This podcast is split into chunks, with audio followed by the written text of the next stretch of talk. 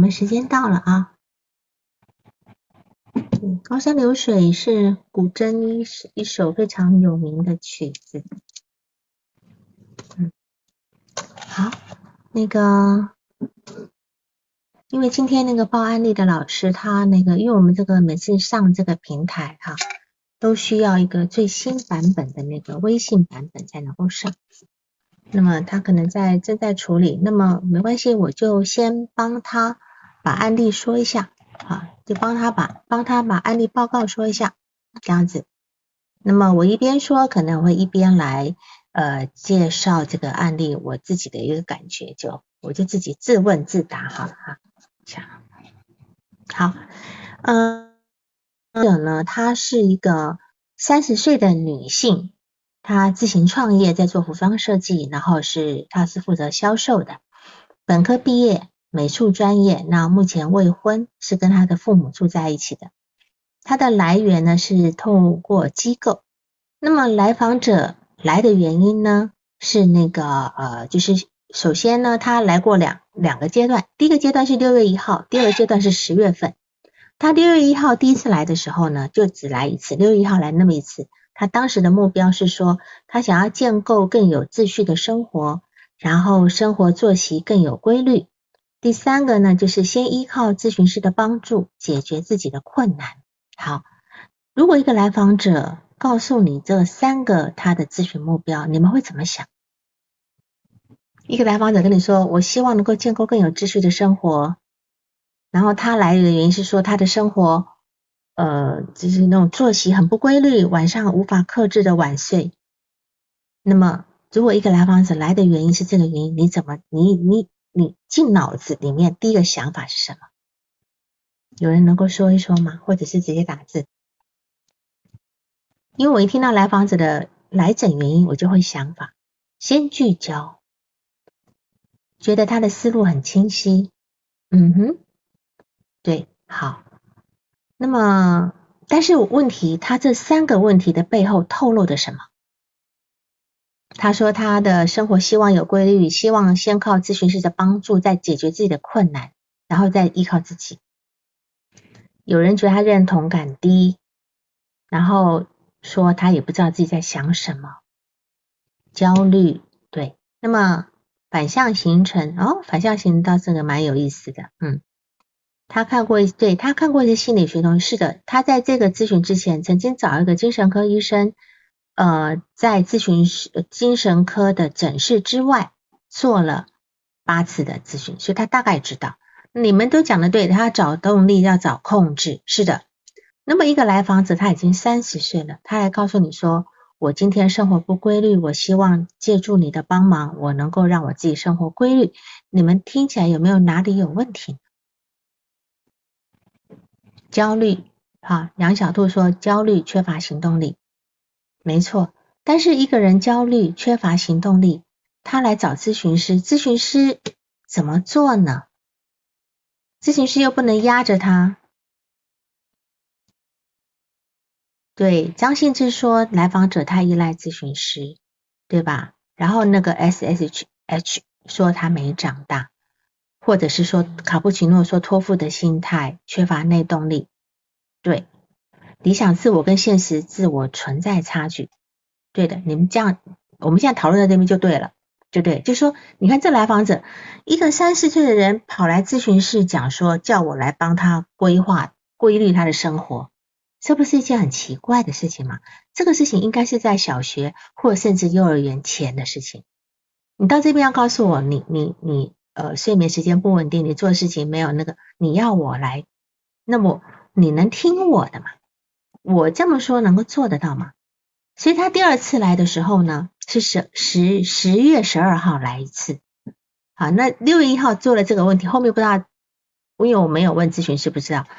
六月十月十二号他再来是因为他的身体不舒服，他九月份九月底去医院检查的时候，肺部有结节。他怀疑跟心理有关，所以前来咨询。好，那这个地方他他一个概念很正确了啊，他觉得他的躯体症状可能跟心理是有问题的，而且他还有关一个婚姻情感的问题，就是说他很在乎对方怎么看他，他会把很多的精力放在别人对他的评价，还有她有一个合伙的一个女闺蜜合伙，闺蜜闺蜜合伙，然后呢，她非常在意闺蜜，但是让她她跟闺蜜合伙的过程，她觉得自己很没有价值，对吧？哈，然后呢，在这个地方，在这地方呢，就是他来他来咨询的目的，但是你看看哈，比如说楚明珍说把把自己的理想化希望投射到咨询师身上，并为此。更具更焦虑，然后自己就更虚弱。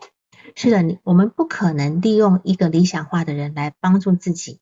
当然，在在咨询过程中有一个，比如说理咨询师能够让他理想化也行，能够慢慢扶起来。可这不是成为我们的目标，这是他的一个行事风格。他行事的风格是找人依赖着，对吧？哈。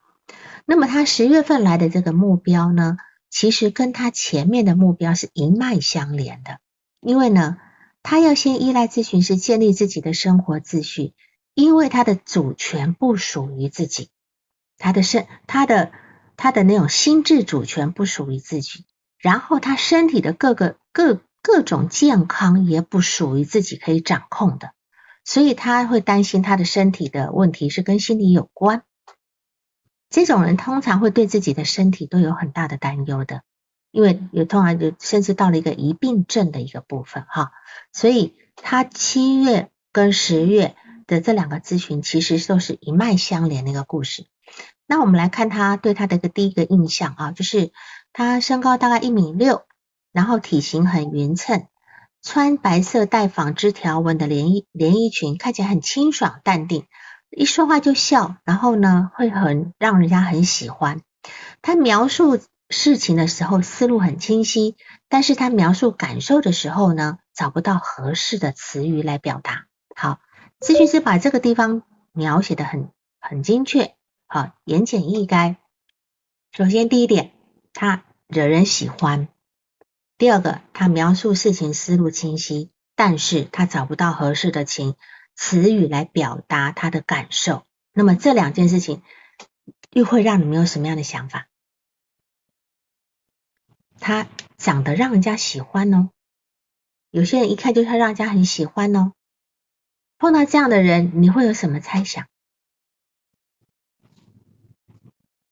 情感抽离、情感隔离是指他正第二个，第二个就是说 他感描述情感的时候找不到合适的词语啊，是画师是吧？讨好型，讨好型，对他讨好。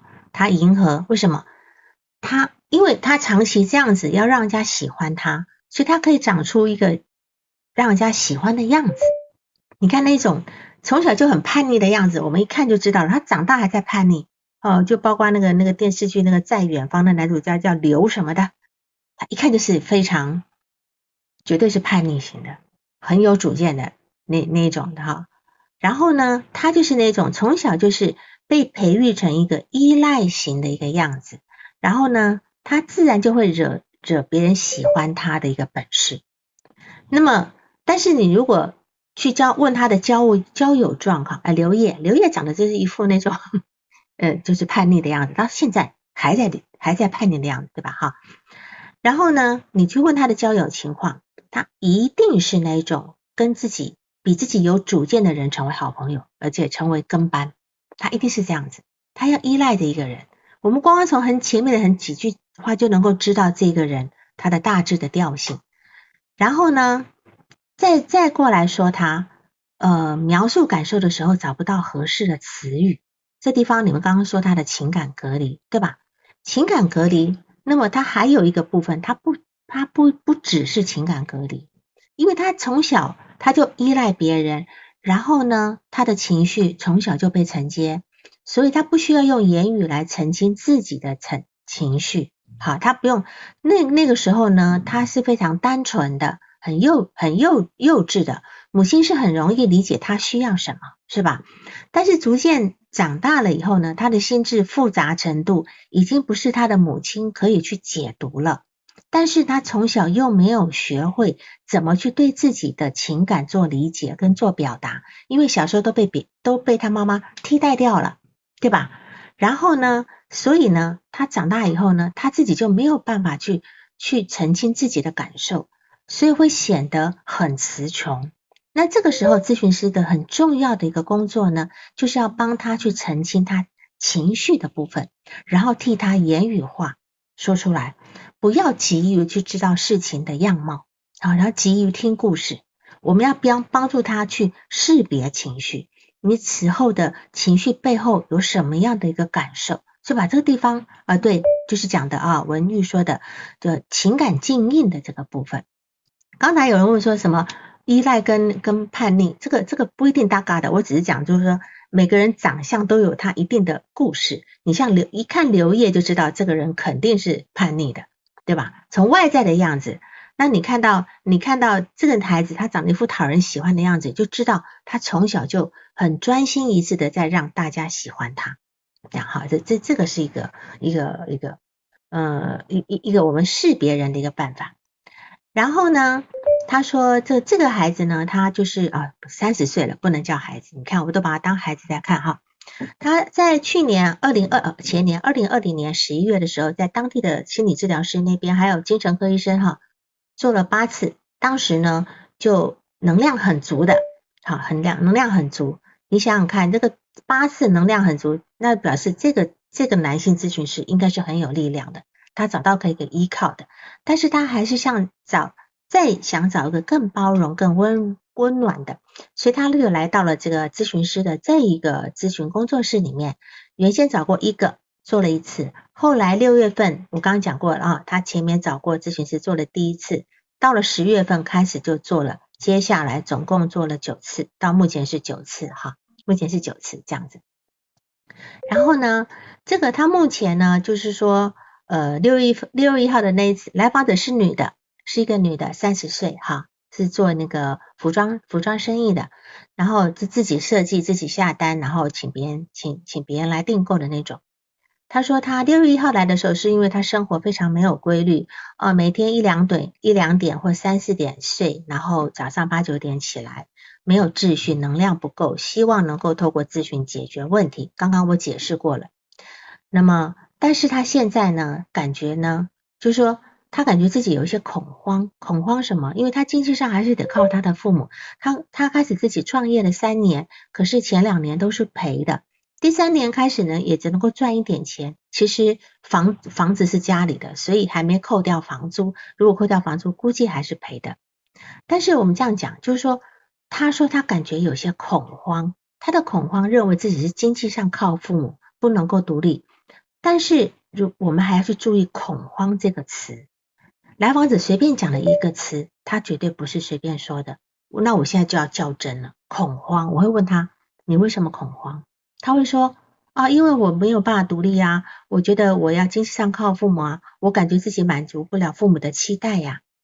那么这样讲，除了满足不了父母的期待之外，那么就是满足不了，又有什么用恐慌这两个字呢？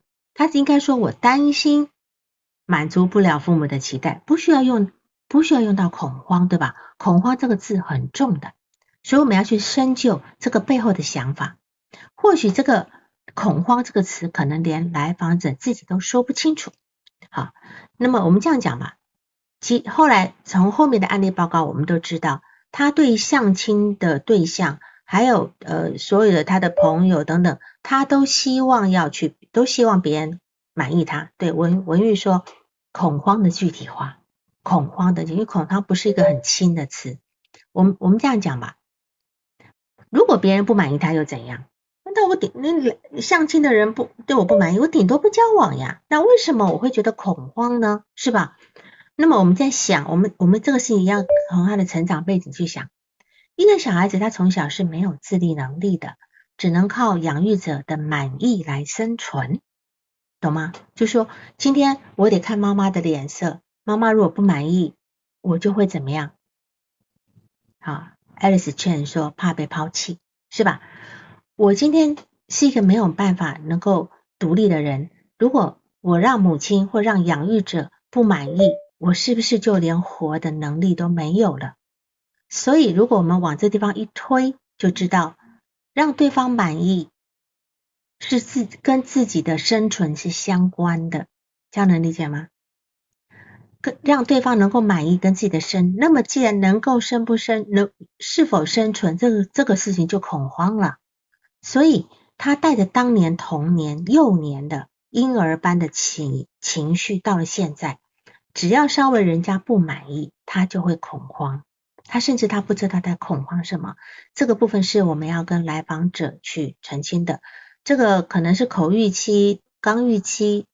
一连一脉相连的问题，因为他的母亲是这样在对待他的，就是他母亲就是会会希望这个孩子什么都让我满意，对吧？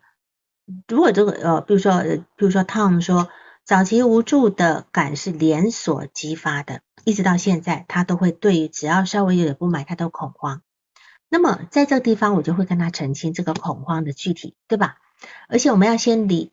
先问我，我会先问他，你父母的期待是什么？你自己的期待是什么？这个地方是有顺序的，你先要知道自己要什么，那么自己跟他人期待中找一个权衡点，哪些是自己可以配合的，而且不会过分的被违背自己的意愿。不要，我们做一个咨询师，不要在这个点上一味的去支持他独立，还不到。因为他眼下还没有这个能力，你如果是支持他独立，他可能就脱落掉了。因为他现在要依赖的是你，他会先依赖你一段时间，你会成为他的脚手架，哈。然后他十月十二号来的时候，刚刚讲过，是因为他的肺部有问题。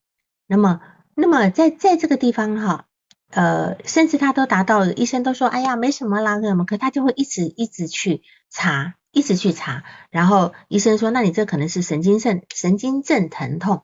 那么他心想，那会不会？医生又说，要有可能是早年心脏病，就把他吓了这个部分。但是他又去问了其他的人，其他说，哎呀，没事的啦。你看别人的一句话又能够安抚他，他自己是安抚不了自己的。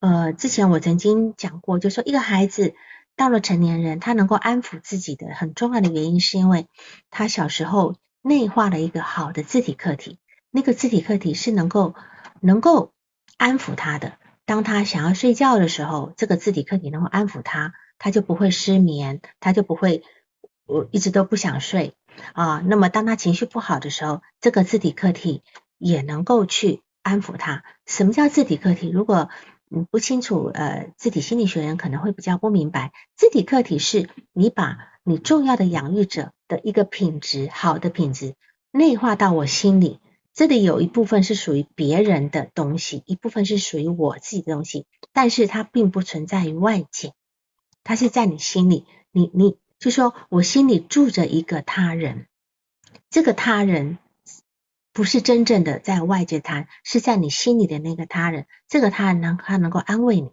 好，这是一个叫自体客体体验的一个部分，然后呢，这个。呃，就是说，我们现在来讲一下这个呃他的一个状态哈。他自己呢，他的母亲呢，对他的母亲对自己的那个身体也是过度关注的。他妈妈就是那种动不动就要上医院去查，动不动要去上上医院查，然后呢，对来访者的身体也是过度关注的。所以呃，而且他当他妈妈情绪不好的时候呢，是需要来访者来安慰的。就是他妈妈来访者得去看他妈妈的脸色，但来访者到现在时时刻刻都在担心他妈妈是不是不高兴。字体客体形，有人在问楚明生问说，字体客体形象是不是在大脑神经元结构里固化，遇到情境时就可以启动？你这句你这个说法就已经跟这个认知神经科学连在一起了，就是说，呃。我们是跟我们的内在经验就可以连在一起，那你说这个内在经验是不是跟我们大大脑神经元能够结合？这个是一个比较高深的认知神经问题，我我没有办法做出一个正确的回答的部分哈。然后呢，呃，譬如说程程序性记忆也可以这么说，你已经养成一个可以自动安慰自己的习惯了。好，因为这个习惯是来自于那个早年养育者的人，他教会你的。譬如说，他小时候就陪你，你在睡觉的时候，他唱一首儿歌给你听，然后呢，你就随着儿歌睡着了。有一天，当他不来、没有来的时候，你能够自己唱儿歌给自己听，你学会了怎么他来安慰你的方法，你把他安慰你的方法，你放到自己身上，自己安慰自己，然后以后只要碰到你很孤单，你心情不好的时候，你都有一套自己安慰自己的办法，这样理解哈。好，那我们刚讲到，就是他妈妈是那种，他的母亲呢，来访者的母亲就是那种从小也是不被满足的，也是要看他自己，就是要看来访者外公外婆的那种角色，呃，那种脸色的部分，所以他妈妈其实是很多部分没有被满足，所以在照顾在来访者的过程中呢，就会过度的给予，过度的给予。那他意思说，我今天在弥补这个小时候这个来访者送在爷爷奶奶家，我因为工作不能照顾他，我觉得这都是借口。现实就是意识层面的借口，他满足的是自己的需要。好，呃，比如说，呃，画师说代际传递的补偿心理，可是没错，这句话说的没错，但是他补偿的是谁？他的妈妈补偿的是谁？这里很重要，他的妈妈对来访者这么照顾，他补偿的是谁？补偿自己，补偿他自己。他利用来访者这一个躯体，这一个主体，补偿的是他自己，所以来访者就成为他自恋的延伸，这样懂了吧？成为他自己，他自恋的那个延伸。那么我们看哈，他的妈妈对自己的身体过度关注。甚至他爸爸也是过度关注，他爸爸甚至会叫豆腐都不叫豆腐，叫做那种没有骨头的肉。我不知道为什么 有人这么喊，就是豆腐难道不好吗？豆腐是一个很糟糕的词吗？他不敢喊豆腐，就要说啊，我们今天要吃那个没有骨头的肉，就是诸多忌讳，诸多等等，家里对于这种死亡的恐惧啊等等，就非常多禁忌的，就搞到这个来访者也很禁忌。为什么？读大学的时候呢，同室友找他出去玩，他就不出去。他说：“哦哦，我很累，呃，我身体很不好。”但实际上，这个来访者小时候很少生病，很少生病，但是他已经给妈妈灌注你身体不好啊，你体力不好等等这个部分。那么我们来看，一个人为什么会对自己的身体过度关注呢？或者过度不关注？这些都是自恋的利比多过度投注在自体中。就是我这个自恋利比多，就是自恋利比多，就是我们讲弗洛伊德讲的，就是那种原初的那个原初的利比多，最初利比多，它其实是过度的关注在自己身上。当然也有可能是因为我今天投注出去，我的客体没有接收，我就转回来，我转回到自己身上，因为我失望了，觉得外界不可靠，所以我转回到那他妈妈可能是这种情形，就是他妈妈本来。要求父母的他自己的呃外公外婆的敬意没有，那么就转回到自己身上，开始特别的照顾自己的身体。那有人是特呃呃，有人是呃撤回到自体，有人是撤回到自己的身体，那么就会对于这样的情况，就会对于健康过度关注，最严重就是疑病症。疑病症，那么他跟他他的身体跟外界的边界是非常模糊的，就好像那种外界很坏的东西呢，就容易入侵到自己，时时担心自己身体的健康。那么来访者的母亲呢？呃，来访者是母亲自恋的延伸了嘛？我刚才说了，所以母亲把对自己健身体健康的担忧也延续到了来访者身上，所以来访者对自己也是有诸多担心的，但是至少在这个时候。他能够理解到他的身体的问题可能跟心理问题是有相关的，那至少他往前走了一步，对吧？哈，他往前走了一步，可以比他妈妈还稍微能够，他能够意识到可能是我的心理问题。然后他的爸爸呢是非常严厉的，而且缺席，他一直到高中呢才意识才才感觉到那个爸爸这个人的存在。那么他们现在呃，刚刚我讲就是说从。六次，呃，就是六次以后呢，哈，就改成两周一次。我我没有去问咨询师，我现在没办法问他为什么要改成两周一次，哈，改成两周一次。那么他的一个发展的部分是这样的，就是说，来访者小时候呢是出生很正常，七岁之前是爷爷奶奶带的，然后七到十岁妈妈就全职在家。那妈妈是一个非常低价值跟控制欲比较强的人，很奇怪，很多低价值的人他都会在家里。反倒是控制欲很强，因为他只有在家里这个控制呢，才能够去补偿他那低价值的部分，好部分。然后他妈妈呢，因为每次提跟跟自己的呃，就是跟自己的呃，就是就是跟外公外婆提出要求的时候呢，对方都不能够满足他，所以他妈妈的会形成一种模式，就是不主动提出要求，但是会非常隐晦的传达这个部分。然后呢，来访者从小就学会了去观察妈妈的情感，猜测妈妈的心思，也不敢跟妈妈提任何要求，尽量去满足妈妈的需要哈。那么他认为妈妈的开心啊跟快乐是自己最大的的一个责任。如果说今天妈妈呃来访者做不到妈妈或明或暗提出来的要求的话呢，妈妈就会指责他，而且这种指责通常是非常隐晦的，呃就就绕着弯的哈，这个部分会让来访者很内疚。然后妈妈对爸爸呢是非常讨好的，是不敢对爸爸提要求。那么在来访者的眼睛里面呢，妈妈在家里是楚楚可怜的。那么他在七八岁的时候，就曾经想要去把妈妈从家里救出来，把妈妈从家里逃脱出来。因为什么？爸爸妈妈常吵架的时候呢，妈妈是弱势的，甚至爸爸的出轨，奶奶都站在爸爸那边去支持支持他妈妈，而支持他爸爸。那么来访者就觉得自己好，自己的妈妈好可怜。你看哈，所以今天他他又要去讨好他妈妈，又想要去拯救他妈妈的这个部分，就是情感一直都没有办法去牵扯开来。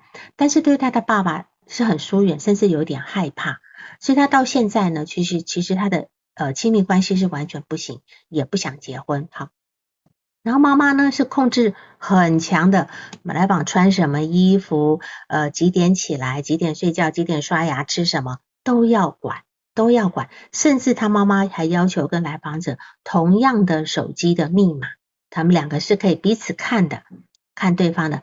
那么现在呢，这个来访者已经把这个手机的密码改掉了，好，改掉了。那么妈妈还是会趁来访者不注意的时候去偷偷的看，所以这是一个很可怕的。这个这个家里是不能有个人的秘密，而且他在呃这边没有说他什么时候分床哈。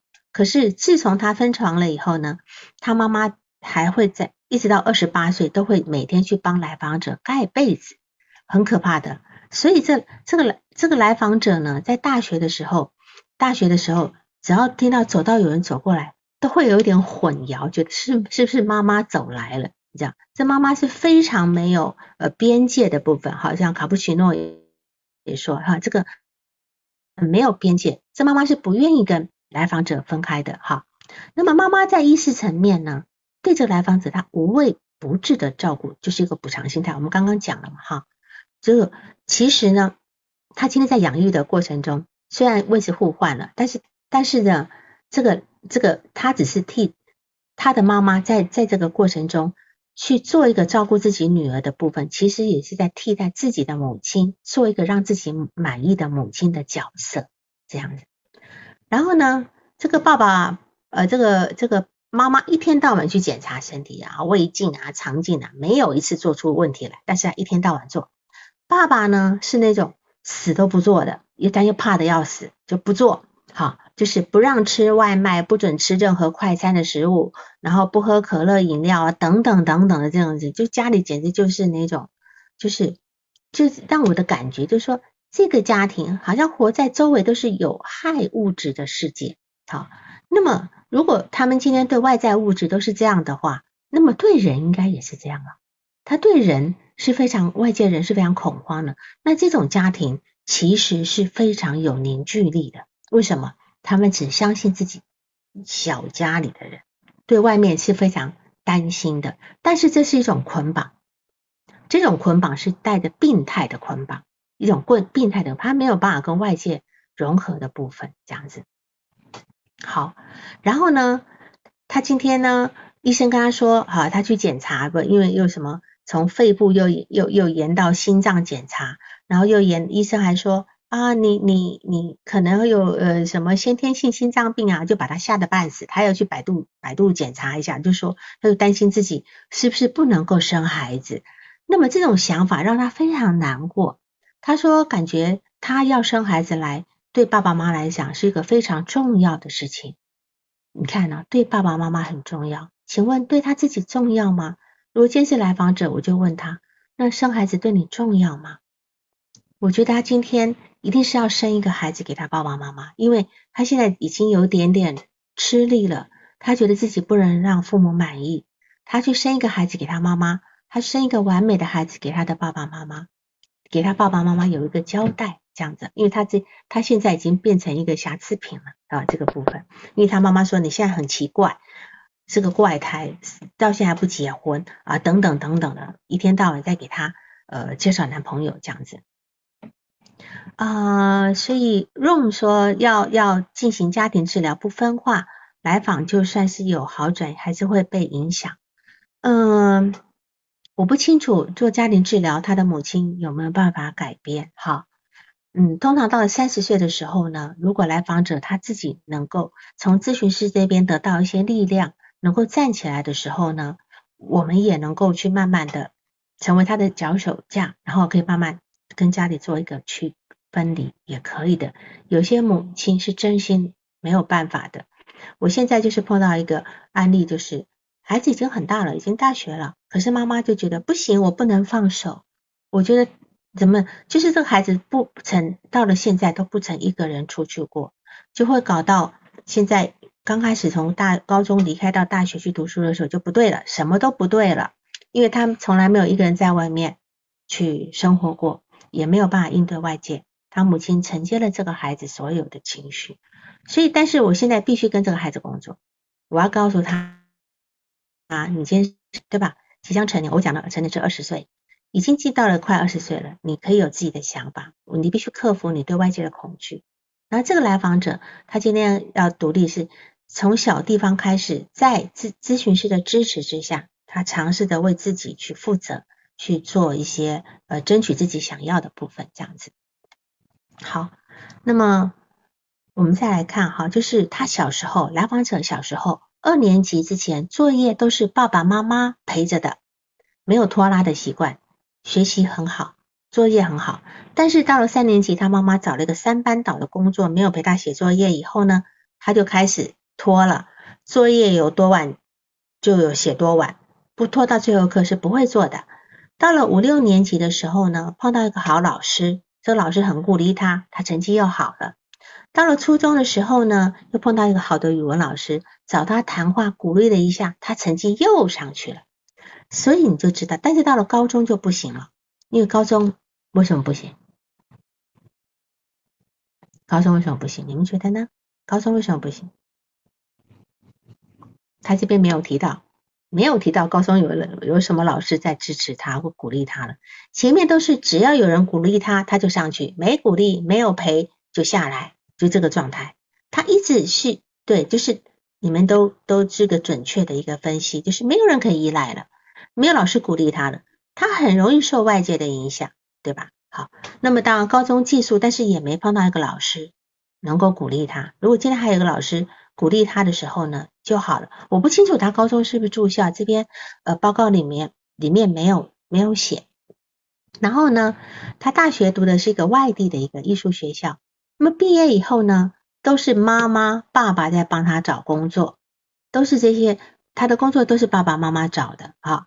然后呢，他这个在学校做了三年的类似代课老师以后呢，他觉得很没有前途。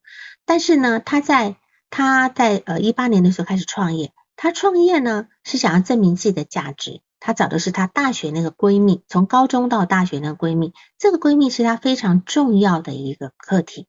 这个闺蜜呢，就就称呼她为小 A，称呼她为小 A。她跟这个小 A 的关系是怎么样呢？她小 A 是她高中的一个班长，然后呢成绩非常好，外面外表很女性化，可是内在非常的坚强。所以他就就跟着小 A 做朋友，我相信他肯定是小 A 的跟班，好跟。那两个人在大学呢，又考到同一个大学，整个大学时间，他跟小 A 都是闺蜜，都是好朋友。后来小 A 也结婚生孩子，呃，结婚了也结婚了。那么刚开始他对于小 A 去谈恋爱，他是有点失落的。但是后来小 A 能够结婚，他也其实也蛮高兴。所以他毕业三年之后呢，他又把找 A 小 A 找过来一起合伙。呃，开这个服装厂啊，但是小 A 跟他说，我只负责设计，我不负责那些其他的零零碎的事情。但是这个来访者他是喜欢设计的，他为了要迁就小 A，他只好去做销售啊，呃，找布料的这些事情。好，但是他就把这个呃设计工作就就让给小 A 了。但是小 A 还会觉得说，你今天能力不行，你我你没有我的你没有我的设计，你其实是不行的，就不是很肯定小 A 的这个部分。所以他现在呢，就非常的呃，在这在很多问题上，他很他很郁闷，他很郁闷。然后呢，但是来访者他的母亲这么照顾他，他为什么要到现在会出现问题呢？你们觉得呢？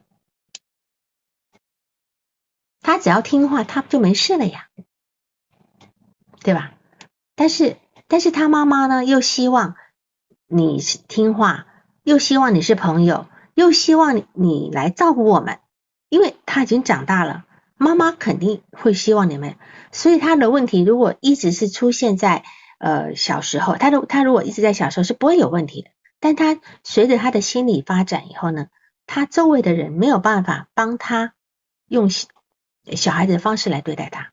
他今年三十岁了，他也是他人生的关卡。那么他再也不能够全然的去呃依赖别人，那么他又没有办法去照顾别人，所以他现在是一个不想听话又不能不听话。好，对你们讲独立跟依赖的冲突，心理很不成熟。然后呢，在这个地方呢。而且他妈，他很希望他妈妈给他买一个婚房，他希望我以后能够，呃，因为他们家好像环境还行哈，但是他妈妈不不给他买，不给他买。那么他有一次跟他妈妈吵架以后，妈妈给他买一套婚房，但是呢，当他查出那个肺部有结节的时候呢，他妈妈就想把房子卖掉，就跟他说，那以后我们三口就住在一起好了，就这样。他妈妈就是根本就不想让，潜意识根本就不想让这个女儿出去，甚至。搞不好心里都在盘算着找个上门女婿算这样的哈，所以在这个地方呢，他跟他的另外他跟他爸关系来讲，他其实是很害怕他爸爸的。那么他觉得他的爸爸呢，好像对他是没有要求的，但实际上又非常有要求。他来访者觉得说，只有超越他的爸爸，才能够证明证明自己是有成就的。这很奇怪哈，你们提到共生关系是对的哈。为什么来访者要觉得超越爸爸才能够证明自己是有成就的呢？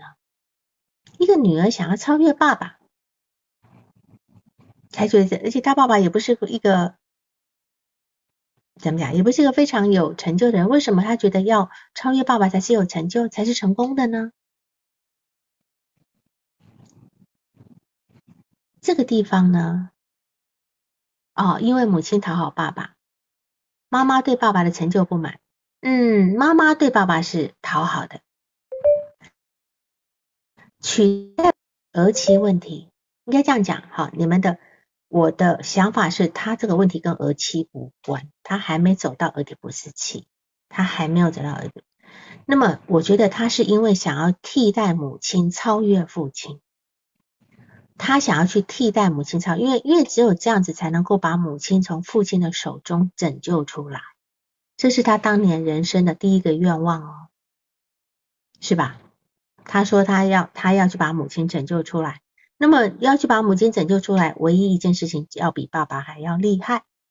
好，这是我这边对，因为我对他的跟他爸爸的其他关系没有那么熟，没有那么清晰，所以我只能够呃，爸爸呃，云自如说父亲其实很爱很爱妈妈吗？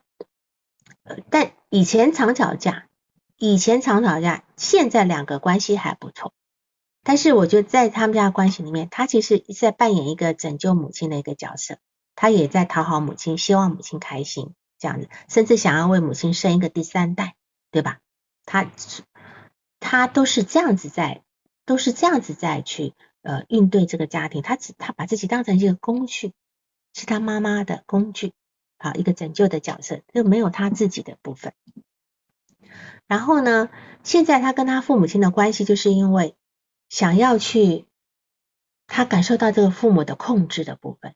那么他现在想要去反控制，所以有时候会闹得比较僵，会闹得比较僵。所以他现在很想搬出来住，可是呢，他又没有能力搬出来住，因为他还没有办法独立，他的他的创业的钱还要跟父母去拿，常要父母接济的部分就很没有底气这样子。然后呢，就是说他其实曾经想过要牺牲自己哈，去让妈妈满意，但是事实上他感觉到了，我再怎么做，我的妈妈都不会满意的。他已经他已经理解到这个地方了，所以他才会才会觉得想要去生第三代来满足妈妈的希望。那这个部分其实又在制造第三代的悲剧，对吧？那这地方也是一个咨询师要工作的点。他今天不管做任何的事情，都要为自己而做。呃，梦在问说为什么一定要创业？哈，这个地方我倒觉得这个他这个创业是他很重要的一个力量，因为。这个创业呢，至少让他能够有一个机会是独自去面对的，因为你看他的工作，几个工作都是父母找的，在学校当一个要死也不活的代课老师，又不能转正，他今天唯一唯独只有让自己经济独立起来以后呢，他才能够去要求人格独立，就是掌握财权才是有人权嘛，是吧？哈，这个这个是这样的一个说说法，对吧？哈，就是去挣脱这个部分这样。那么就是他不管是做什么事情，他妈妈就很容易不高兴。比如说他夸他的大伯母，他妈妈也不高兴，硬要他改改变说法。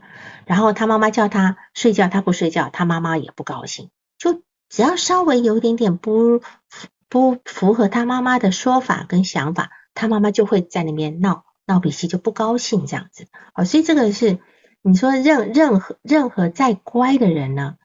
都是非常非常痛苦的。好，那当然对于他来讲，他想要搬出去改变环境。对于这个女孩来讲，我觉得我只是我不一定会马上建议她搬出去，因为她可能还没有能力的这个部分。所以当然他妈妈也不愿意去帮他帮，呃，就不愿意他做心理咨询，甚至他的妈妈也会去跟这个小 A 去跟小 A 吃醋。好，就跟小孩吃醋，意思说你怎么这么什么事情都听小 A 的？但是小 A 是他的高中同学，小 A 身上有他非常喜欢的东西，譬如说小 A 的家庭很好，爸爸喜欢音乐，那么小 A 的成绩好，而且小 A 有自己的主见啊。那么到了那个到了那个大学的时候呢，就是后来工作以后呢，他也是什么都听小 A 的，譬如说两个中午去吃什么饭，小 A 想吃什么，他就跟着吃什么。他他自己的愿望是放在后面的，他完全包括他的身体检查出肺有结节，他也问小 A，小 A 一句话就把他抚平了，是吧？哈，就是但但是他现在有一种没有价值的感觉，因为小 A 不肯定他的工作绩效，常常不尊重他的意见，然后即便采纳了来访者的意见，小 A 也认为说那其实是我自己的呃想法，就是完全不肯定小。呃，不不肯定来访者，所以他现在你看家庭这样子，小 A 这样子，他已经有点心灰意冷，有点心灰，所以在这个地方他开始会寻找一个咨询的原因在这里。那么这里我就要问了啊，这个小 A 是一是一个他的代表了一个什么样？小 A 是跟他妈妈是一样，可是小 A 跟他妈妈又不一样，因为小 A 根本不不会去呃想要去控制他，没有。小 A 跟他是有距离的，而且小 A 跟家里也是能够独立的。那么，请问一下，小 A 对于他而言是一个什么样的存在？而且他对小 A 是希望，希望能够，希望能够像对待母亲一样，让他能够满意。有人说小 A 是他的理想课题，再再可以再讲清楚一点，理想化课题。不只是是理想化课题。小 A 啊，对了，呃，Stacy 是吗？说希望成为的人榜样，理想自我。对，Robin 说理想自我，对，他就是他就是一个自己来访者的一个理想自我，他希望能够成为像小 A 这样的人。小 A 并不是他一个孪生，因为呃咨询师说评估说小 A 是他的孪生字体，孪生字体的概念是这个两个人要彼此欣赏、互相敬意，对吧？但是事实上小 A 并不是那么欣赏他，反倒是他希望成为像小 A 那样的人，小 A 是他想要成为的那样的一个呃有有力量的一个人哈，然后不去依赖别人的人，所以小 A 是他的一个理想化字体的部分，理想字体的部分。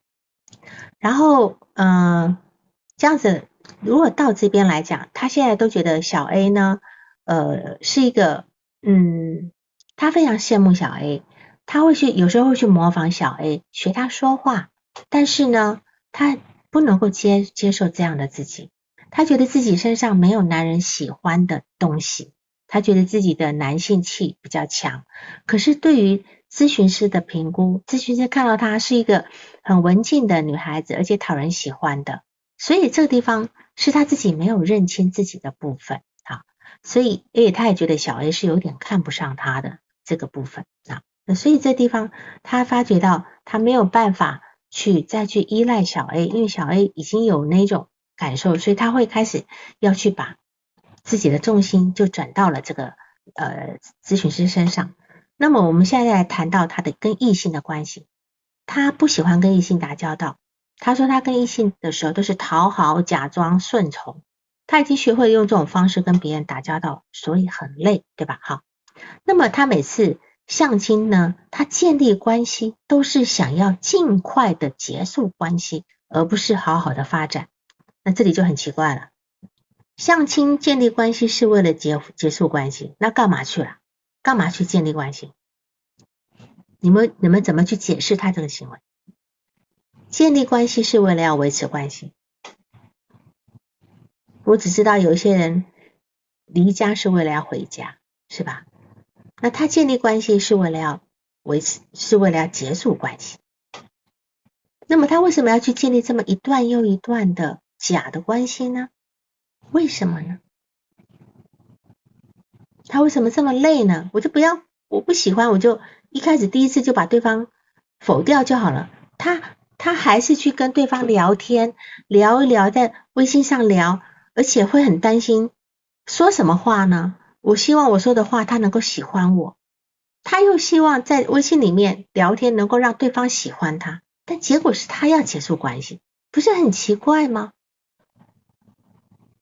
哦，你们说想被认，想获得认同又害怕被浩劫，想维持字体又怕维持不住，嗯，好，掌控感，好，我们从这个地方来看，就说为何，然后他他知道，而且他他说了。这些人就算真的喜欢我，他们喜欢的我也不是真正的我，也不是真正的我。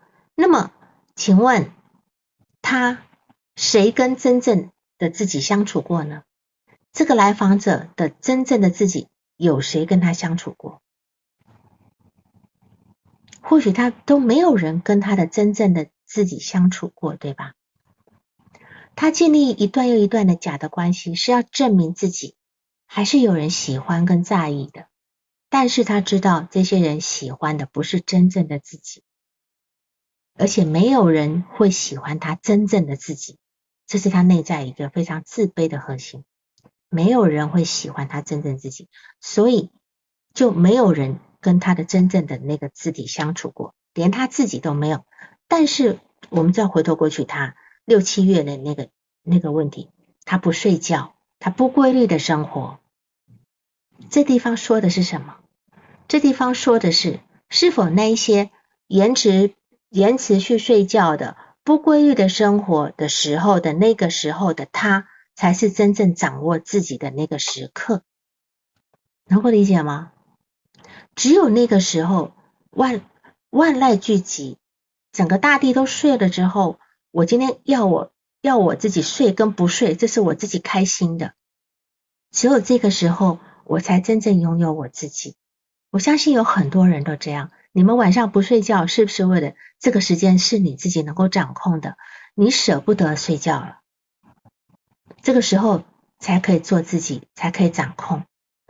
我白天都是属于别人的了，我是属于公司的，我是某某人的谁，我是谁的谁。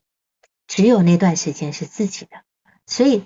只有在身边没有任何人的时候，那样的放任，才可以跟自己真正的相处。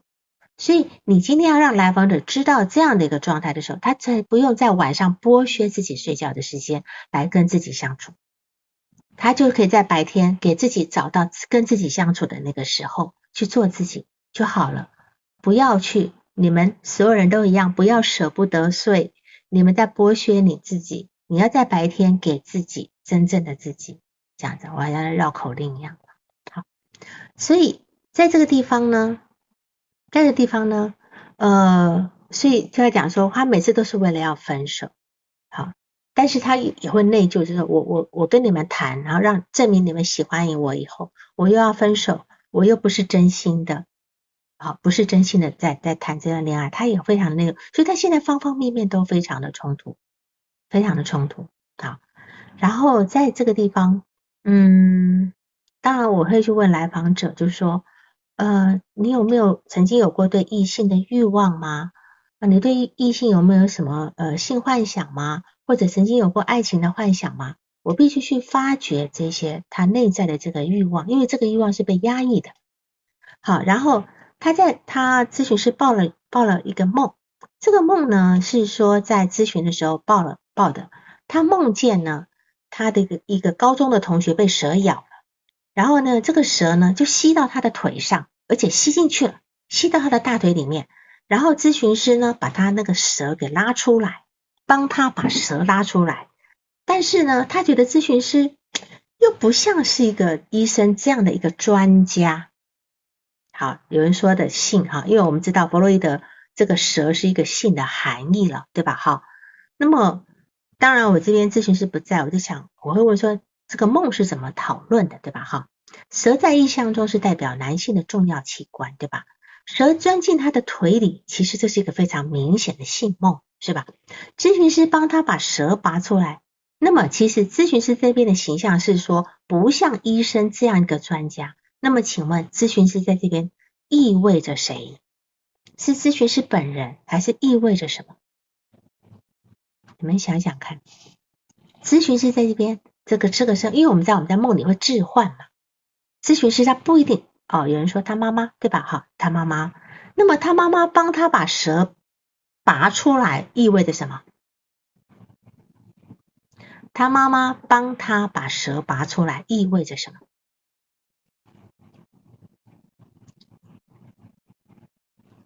意味着什么呢？不想分离，不想让他小火花说不想他有伴侣，切断、拯救、阻止什么？同党辉说阻止什么？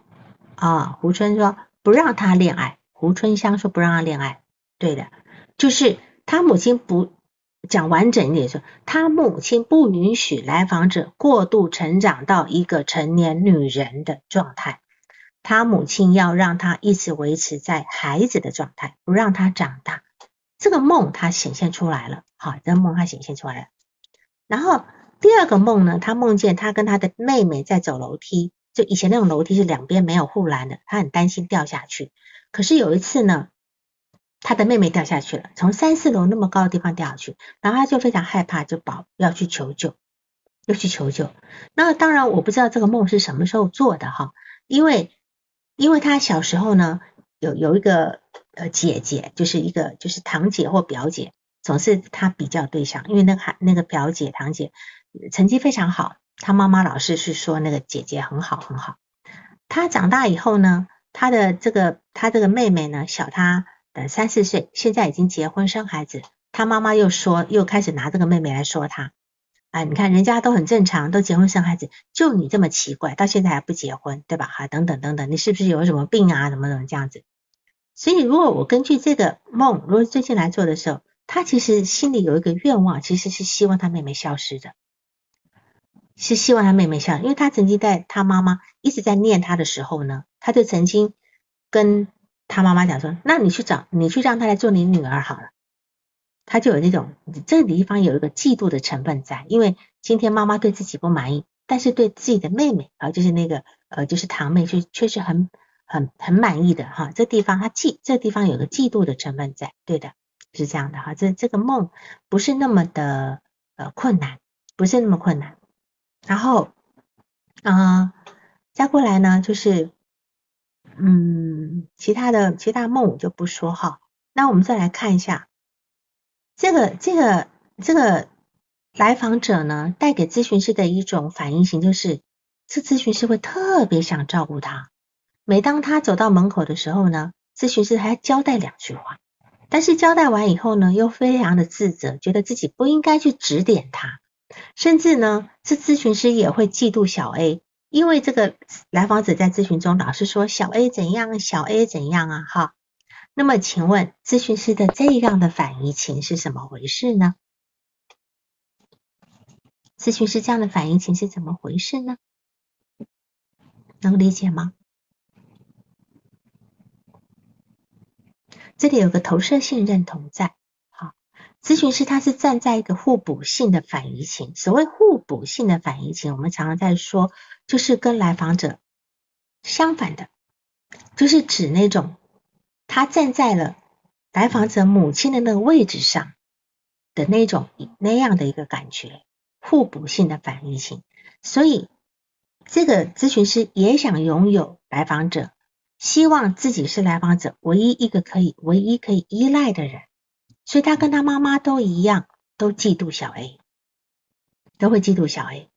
所以我我现在就开始，就是我们的案例是差不多这样子，但是我开始去给这个人下一个诊断哈，互补性的，哎，互补性，我们有种一致性的反应型跟互补性反应型，一致性的反应型就是我今天站的位置是跟来访者一样的位置。就是想法、感受是一样的，可是今天咨询师是站在他妈妈的位置上，这个互互补的那个部分这样子。好，然后呢，我们今天可以看，我们可以看到每个人都有很丰富的防御方式，不管哪一种防御的方式啦，哈，不管是哪一种类别，包括儿童的呃分离焦虑、成年的分离焦虑啊、依赖型人格障碍啦，还有适应障碍啦，或者抑郁症，我们都可以把这个。呃，发展呢都可以涉及到当年的心理发展的那个分离个体化的阶段。我们从半岁到两岁的时候呢，我们要跟我们的依恋的对象分离，形成一个独立的一个个体。那么一个人的分离不是那么顺利的，会留下各种问题。那么不管是分离焦虑的表现，还是一个依赖人格障碍的部分，好等等的话呢？呃，我们都可以追溯到刚那种分离个体化的阶段，要么被过度保护，要么被过度忽略。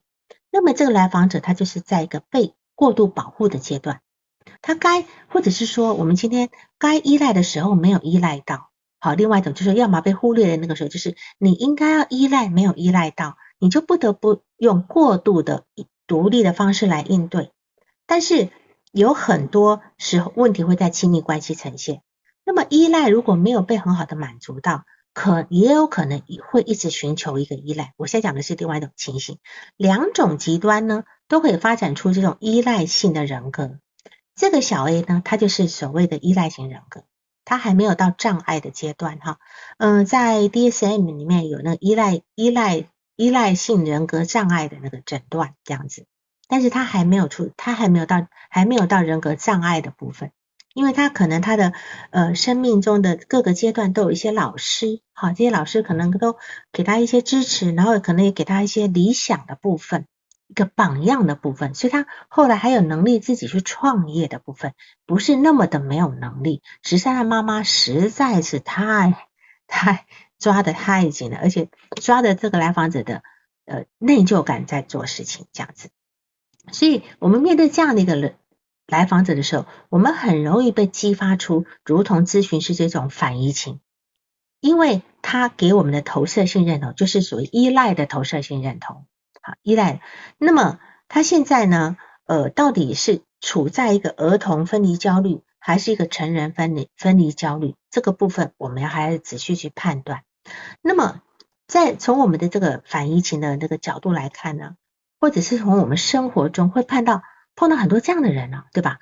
在日常生活中，你只要跟一个人接触几次，你就会发觉，哦，这个人跟你接触过以后，你就开始会担心他啊，然后你会觉得，哎，这个人领悟力蛮好的啊，人也蛮好的，但是碰到什么事情他就不处理好，情绪低落，你就会很想保护他，你会想，然后你就会想要去为他负责任。这种人呢，就是会让你，你要去仔细想，这个人其实是有一个很明显的依赖。依赖特质的哈，我们不要被这样的一个人呃呃去投射性认同啊。那么就说像这样的人也会激发出你对待他像要保护婴儿的方式去对待他，啊给他忠告啊，给他指导跟支持啊，哈。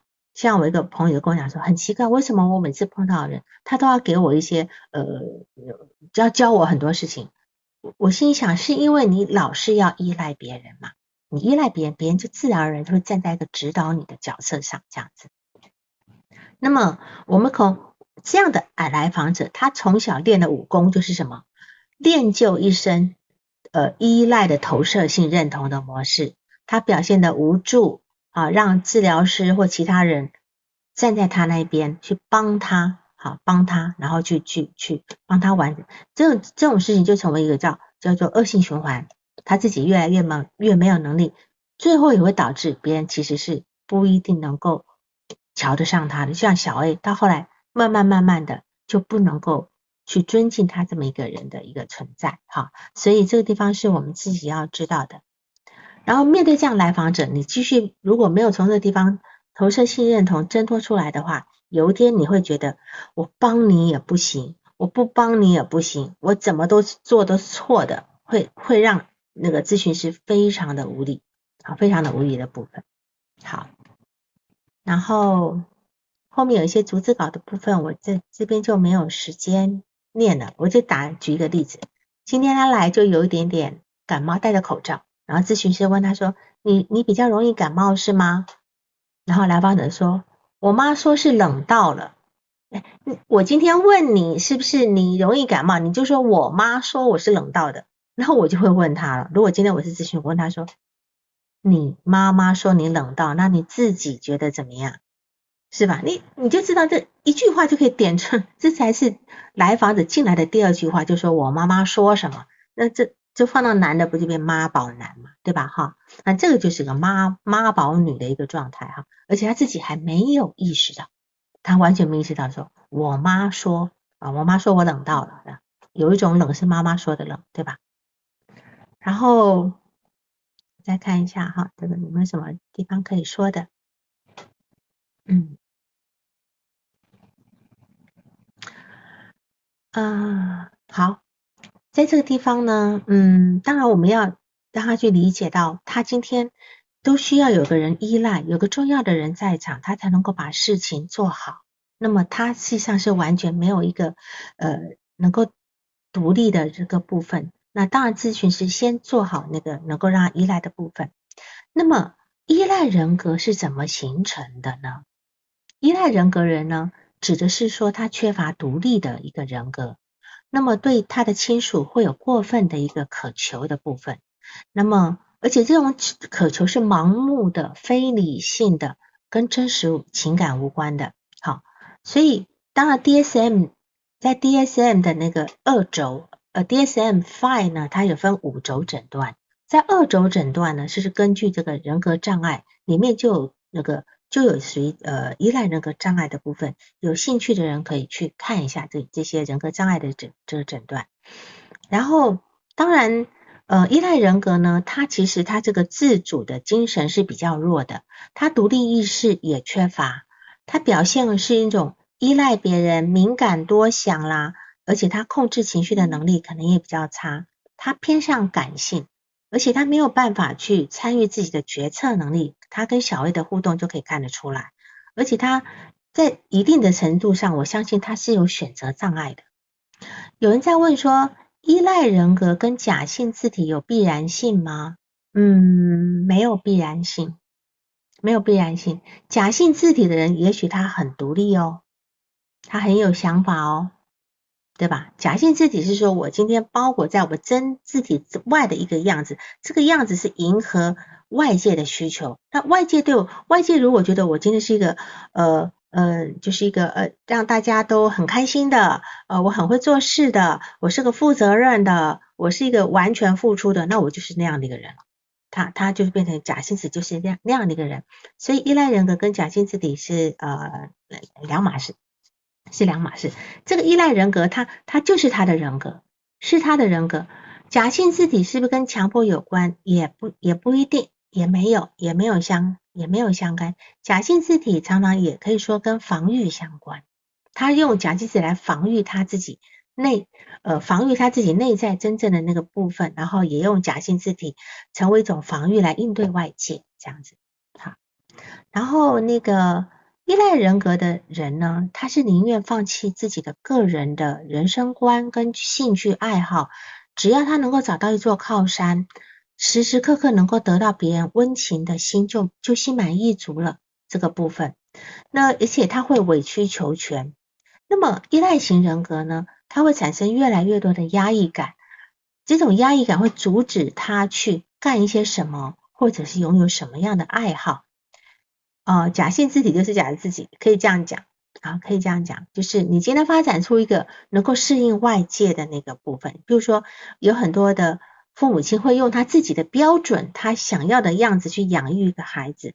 孩子为了要迎合父母亲的时候，他就会发展出个假字体出来，这样子。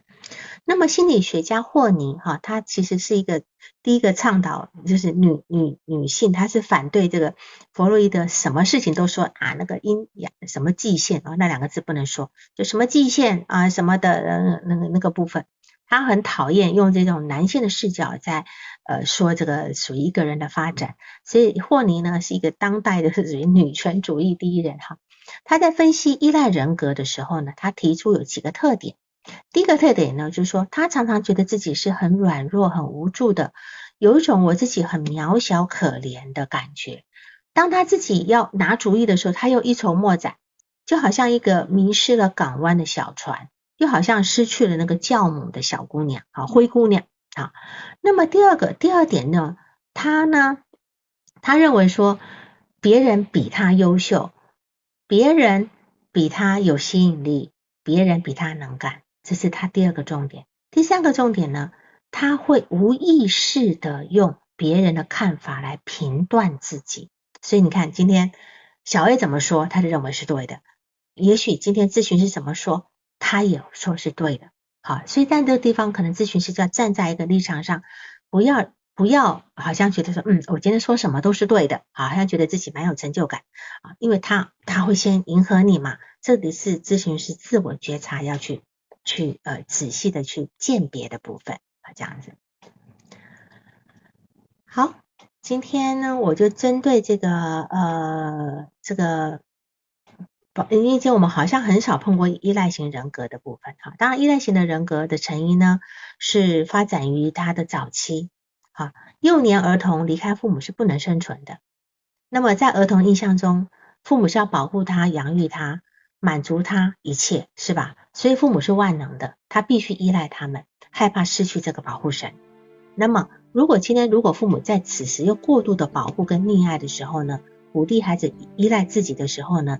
不让他们有自我长大跟独立的机会，久而久之，这个孩子在父母的，在孩子就会养成一个依赖的心理，就这样子，以后长大也不能够为自己做主，这样子。宁愿说过度依赖跟过度独立会不会同时出现在一个人的身上？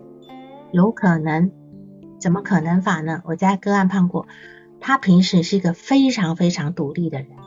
但是，一旦他开始进入一个亲密关系一样，他突然变成完全依赖，依赖他那一个另外那个亲密对象，有可也有这个案例发生的。好，我们今天就让我一个人叨叨叨的说完了，嗯，我也一边在回复大家的问题，应该都没啥漏掉的。好，这样子可以吗？还有问题吗？没有问题了哈，没有问题，我们就讲，我们今天又多认识了一个依赖依赖型人格哈，好，那就这样好，谢谢各位，大家晚安，晚安，